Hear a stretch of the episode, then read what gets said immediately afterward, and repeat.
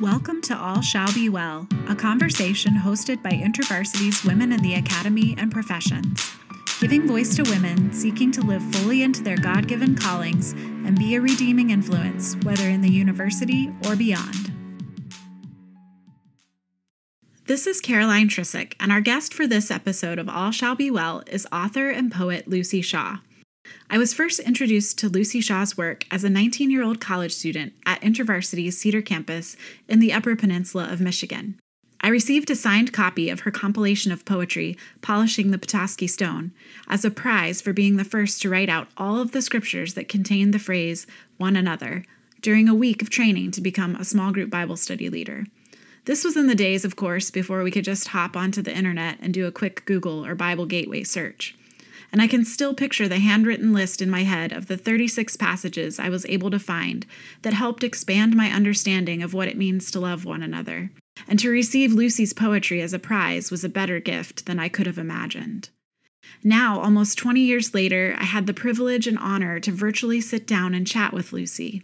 Listen into our conversation as she offers a lifetime of wisdom and her thoughts for us as women in academia related to spiritual formation, friendship, the creative life, and the space between faith and doubt. She also graces us by reading a handful of her not yet published poems. Enjoy. To begin, can you share a little bit about yourself, including some of your faith journey, and then also what led you to become a writer?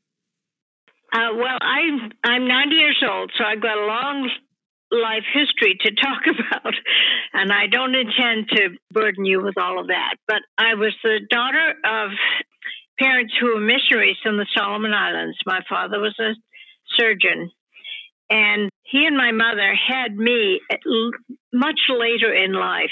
Uh, he was 60 when I was born, and I was his first child.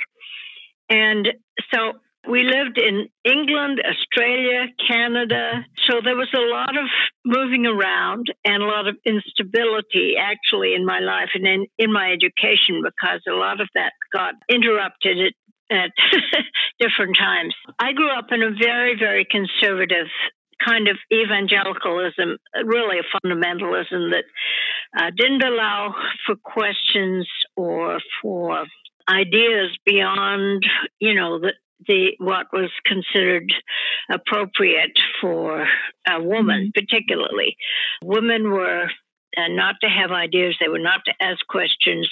If they had questions, they were asked to ask their husbands and the uh, and just be in submission to them. So after I was in college, I got married to my husband Harold, and we were still in this same group the Plymouth Brethren and seeing my frustration with this way of this kind of seeing my frustration, he said, Let's go find a church where God can use both of our gifts. So that was the big freeing movement movement for me just before Harold's death. He died in 1986, and I became an Episcopalian just before his death. And I think it gave him a great sense of relief that I was in a faith community where I could be supported and where I could have some freedom of expression and freedom of activity. So that that was a big part. Now, since then, I've continued to be an Episcopalian. I think God has opened up a lot of wideness and freedom in my faith journey. I'm not so bound to I'm not so bound to rules and regulations. I'm just en- enjoying the freedom of, of the Holy Spirit. Uh, what led me to become a writer? My my dad did love my writing from the earliest days. I think when I was three, I was starting to put words together. So nothing led me to be a writer except the fact that that was an ingrown mm-hmm. gift that I was given from the beginning, and I, I used it. And my dad did love my poetry, and he he was a doctor. He carried it around in his briefcase to uh, share with his friends, and encouraged me as I, you know, as I grew and was in different schools. I was always good with English and literature, not mm-hmm. so good with mathematics or anything like that. So that that's a little bit. If, if any other questions, does that ask answer your question? Yeah, absolutely. And it's great to hear just how encouraging your father was from even such a young age. As I think about my my own children, I have one son who's very much interested in becoming a writer and Oh yeah, good. Related to that journey of becoming a writer, we hear from a lot of women, particularly mothers, who struggle to carve out time to pursue their dreams. What advice would you give to a woman who longs to write or create another type of art? but also feels constrained by family or work responsibilities? Uh, I often get this question. I had four children in six years, and then 10 years later, another child. So, and, and I was, uh, uh, my husband and I were running our own publishing company. So my life was extremely scheduled and, and busy. My idea is that as uh, just keep keep notes, keep journal notes, keep photographs to, to document the life of your children when they're small. You know you're not going to be able to do any major work of literature at that point, but if you're keeping a, keeping track of what's going on, you're actually filling up a treasure chest of memories and experience um, that will be you can tap into that uh, later life when you have more freedom and more time. I don't think it's anything is ever lost, uh, including you know the the frustrations, the pluses and the minuses. They all go into a life history. Um, they all go into a journey, as you would, uh, as we call it. So it's there's no, no reason to be discouraged. If you have a writing gift, it will out. It will come. mm-hmm. It will it will express itself at some point in some way. And it's not just writing, it's any any gift, the inherent gift that you have. It's not going to be dormant. It will express itself. Hmm. Yeah, thank you. That's really encouraging. And I especially appreciated the phrase that you said, nothing is ever lost. Yeah, yeah. yeah. I've always kept a reflective journal. You know, even when I my kids were small, I would make notes about what I was learning, what I needed to learn, what was going on in the world beyond the family, so that I was deeply involved. I think in in reading and writing, particularly after I, after college. I got married five days after graduating from Wheaton College oh, wow. and immediately started developing kids. And then later, my husband and I started our own publishing house, and I was the senior editor of that. And after his death, I was the president and continued to publish books. We published books for what we called thoughtful Christians. We started to write we started to publish uh, literary biographies, you know, outstanding uh, writers who uh, were writers of faith. And we also started publishing poetry, which was unheard of among Christian publishers in those days. Mm, yeah. Poetry was not considered, you know, apart from hymns and sacred verses, that sort of thing, there was very little poetry you know, being published and read by evangelicals. So we tried to turn the tide on that one. And I think we were pretty successful because the books all sold very well. And it was during that time that I met Madeleine L'Engle at Wheaton at a literature conference, and we discovered we had a lot of things in common. She had just she'd written some poetry and I don't know if you've heard this story, but she wrote, she'd written some poetry and it had gone out of print. And because we had our new publishing company, we decided maybe we could bring her poetry back into print and add poems that she was continuing to write. So we did that. We published two volumes of her poetry. And then I asked her at one point, would you write something about the life of the writer of faith. What? How do you combine those two aspects of your life as a writer and as a Christian? So she wrote "Walking on Water," right, and that was quite a remarkable thing. I asked her to write this book, and about eight months later, she handed me this typescript. Of course, nothing was on computers back then. A typescript that was total chaos. so uh, I sort of went into seclusion on my living room floor. I made piles of chapters that seemed to work in some kind of logical sequence and then put it all back together again and gave it to her. And she was thrilled. And so from then on, I continued to, to work with her as an editor and she is an author on 11 of her books, which we published under Shaw Publishers. And during that time, that's what really drew us together. We discovered that we didn't always agree on things, and the discussion that grew out of those disagreements was as enlightening as the agreements themselves. That we could enrich each other by coming at a topic or by a subject from different points of view. And often, you know, there was there was disagreement, but we could learn from each other in those disagreements.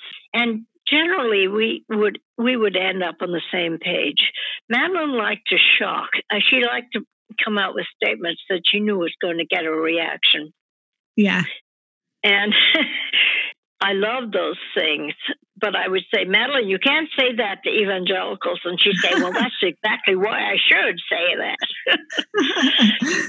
so, anyway, sorry, that was a long answer. no, that was great. So, a little bit more about your friendship with Madeleine. Yeah. Some listeners obviously know that you had a close and lifelong friendship then with her. What thoughts would you offer women about the significance of friendships with other women, particularly in the context of Christian spiritual formation and also kind of like you were sharing that intellectual companionship?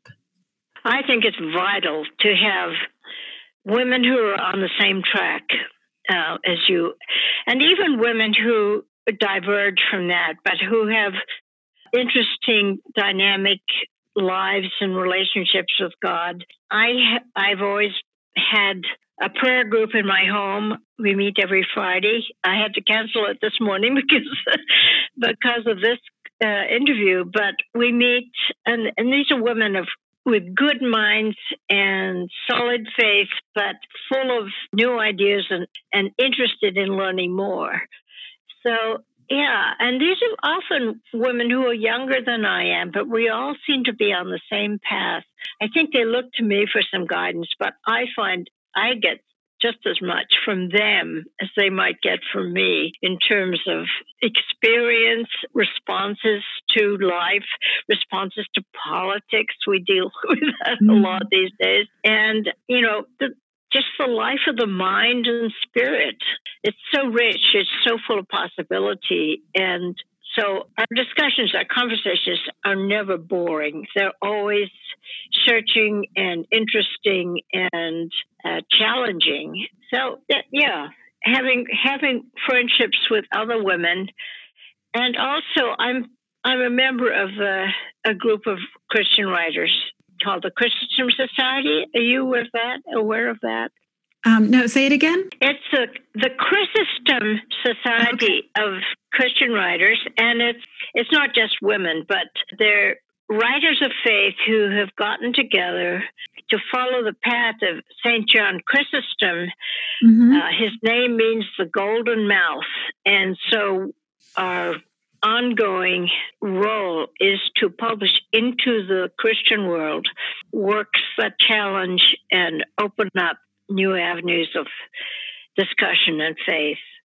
And this has been going on for 33 years. I was a, one of the charter members with Richard Foster and Calvin Miller and Karen Mains. And we started this out, oh, 33 years ago. And it continues to grow.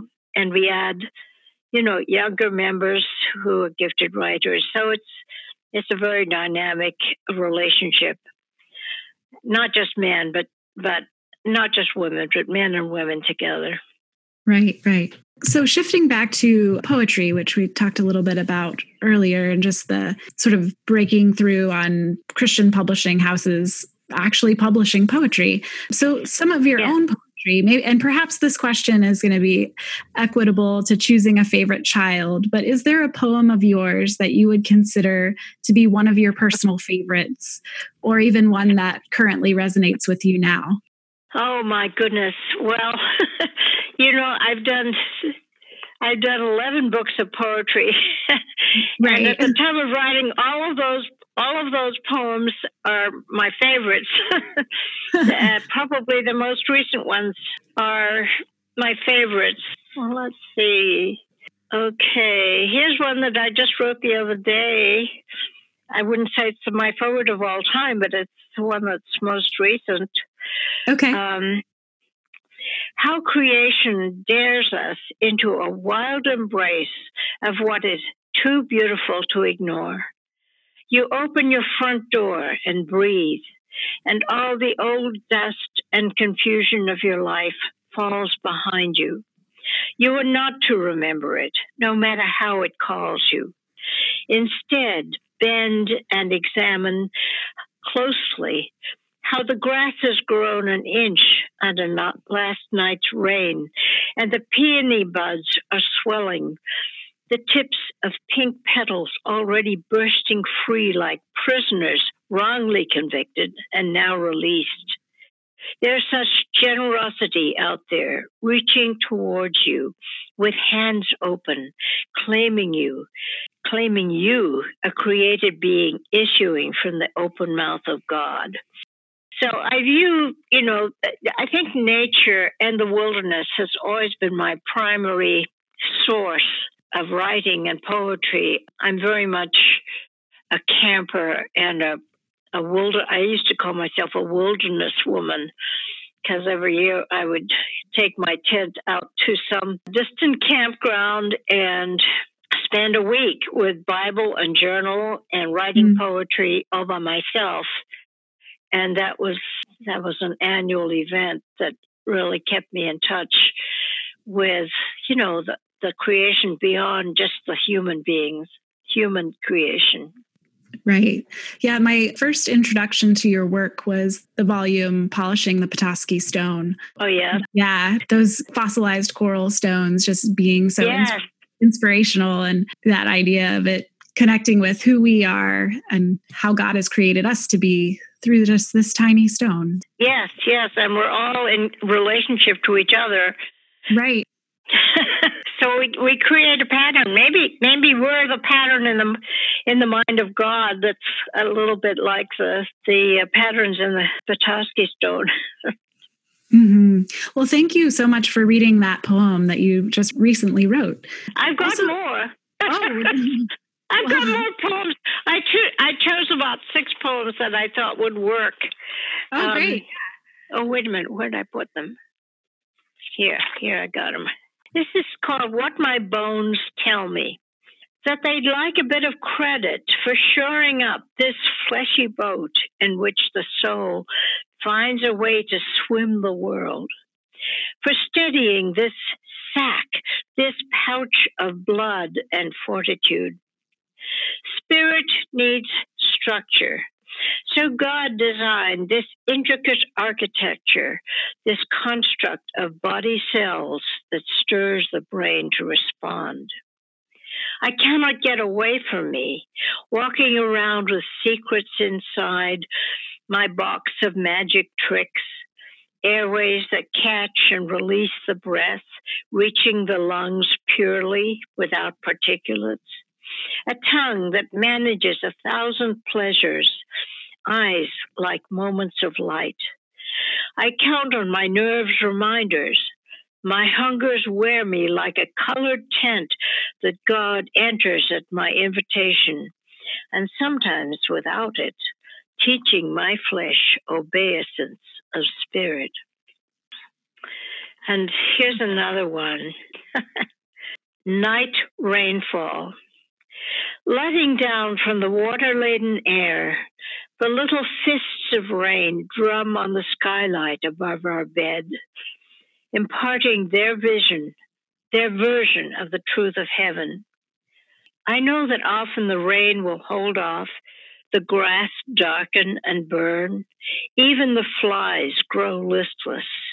And that too is a half heaven gift, calling us to be more thankful when the heavy clouds burst open over the fields as a fresh and fragrant cool sweeps in. We open our windows, we breathe the change that renews us. How lucky that a poem can be made of nothing much, that we don't need to wait for weather to shift. Words arriving from somewhere, spattering like rain on a page. So, those are a few recent ones. Beautiful. Thank you so much for sharing those. So recently, you also wrote a book through InterVarsity Press entitled Adventure of Ascent Field Notes from a Lifelong Journey, where you tackle a number of topics, including aging and mortality, spiritual growth, pilgrimage, and more. And related to your own spiritual growth, what practices or spiritual disciplines would you say have helped you grow through various life stages?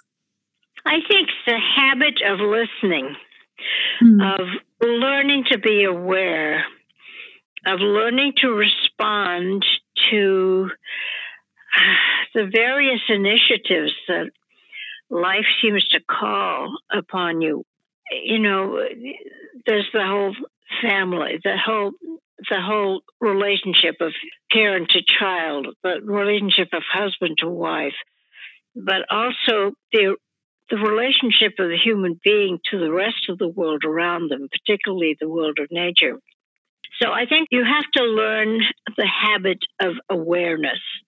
And, you know, I keep a little notebook. Very often, when I'm reading a magazine or a journal or a book, a word or a phrase will sort of jump off the page and I write it in my journal. I know it's something that I want to expand on. That it's it's like a key opening a lock into mm. a new work, into a new piece of, of writing. So awareness and response, and I think this is where the Holy Spirit of God really works very powerfully for me sort of awakening me, uh, keeping me aware, keeping me open. You know, there's always something new ahead, uh, and I'm saying that as as a 90 year old woman. I'm hoping that life right. continues to open itself to me, and this is work of God's Spirit. Yeah. Hmm. And how would you say then that your art or the creative process connects you to the person of Jesus? Well, I like Jesus. I mean, he's pretty good. I view Jesus as the Word. I particularly like those first verses in the Gospel of John about the Logos, the Word. In the beginning, the Word was with God, and the Word was God. The same was in the beginning with God. All things were made through Him, and through Him, and before Him, not anything was made that was made. So he's the, the primary, it's like the word that calls the world into being. And that's my understanding of, of who Jesus is for me, is this word, this mm. word that became a body, a human body, and lived on earth to sort of connect us, I think, as human beings with the divine. And it was, you know, a very brief lifespan, but still, it, it gave the world like a model, a model of how to live in relationship with God, and mm. continues to be through the work of the Spirit. Yeah, I think that's was that what the yeah, yeah, you absolutely answered it. Thank you. So, and then part of the book, Adventure of Ascent, uh, you write about inevitable death as we're talking about lifespan, the short lifespan of Jesus, but then death is inevitable for all of us. And you wrote, Dying is an unshrinking reality that can't be euphemized with any authenticity except by those who are already dead, and who, because the lines of communication have been severed, cannot tell us what it was like I want to cut to the bone about this business of being old and getting older so you'll know and understand, so you'll know and not fear. And those are great words just to comfort us, right, as we grow older. And for me, several people in my life around my age, I'm close to 40, have recently died rather unexpectedly. Uh, and I've been yeah. grappling with my own mortality and sort of working through some of my own yeah. fear. What thoughts can you yeah. offer those of us who are working through those fears? You know, I think I think it's so universal. This fear of the unknown. What what is it going to be like after we die? Are we going to be conscious? Are we going to be the same? Are we going to be transformed in some ways? And because you know, no no one comes back to tell us. You know, Lazarus came back, but right. he never told us what it was like. And I think that this is there's some fear I think that because it is an unknown, there's some fear. What what will it be like? Will it be painful or discouraging, or, or will we even be conscious? We don't know. Hmm. We don't know. So I think there is this universal fear uh, of the unknown. But I I also have had a couple of friends die recently who were powerful women of faith and who had utter confidence that they were simply entering into God's presence. And to watch that happen and to, to see the lack of fear and the, the lack of remorse hmm. was very powerfully, it motivated me to be able to end my life somewhat like that. Yeah. Hmm. yeah. You were also asking about my existential questions and my doubts. Yeah. Well, you know, this has been a sort of recurring question for me. I don't want to ever cut myself off from questions. I think that you can become so enclosed and so dogmatic about your faith unless you're willing to be open to other possibilities.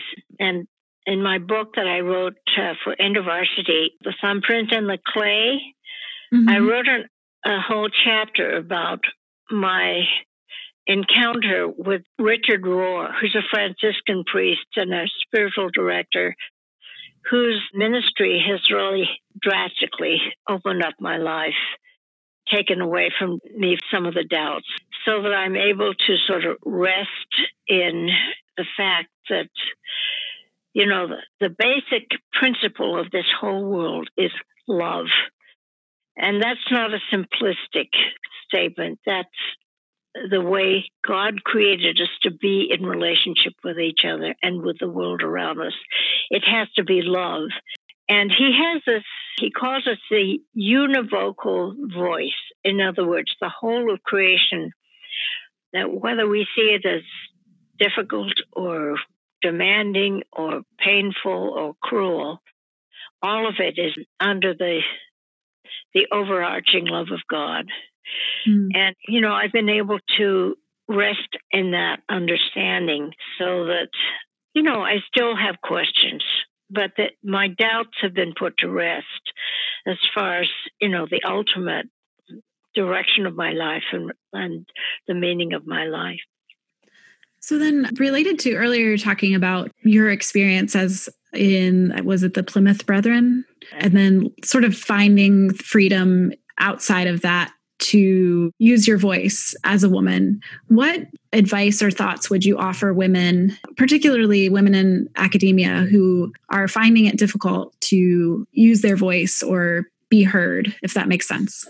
Oh well, I think you know this is this is an age when women are finally finding their voices.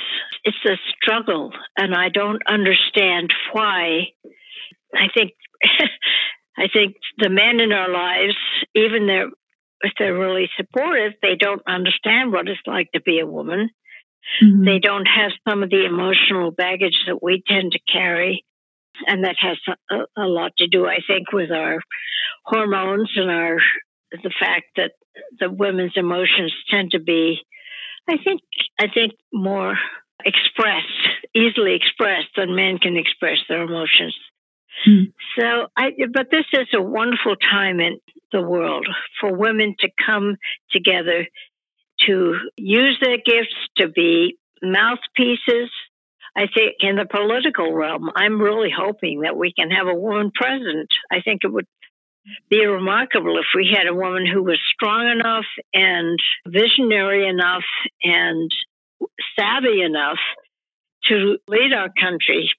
And, you know, there's been a lot of difficulties. Uh, the whole Me Too movement, women being under attack and uh, being seen as victims or seeming to be, I'm not expressing this very well, but you know, women really, I think, coming together and supporting each other in a way that may not have been possible in the past. And that's part of it because our communication systems are have, you know, been developing so rapidly and we we are in touch with each other.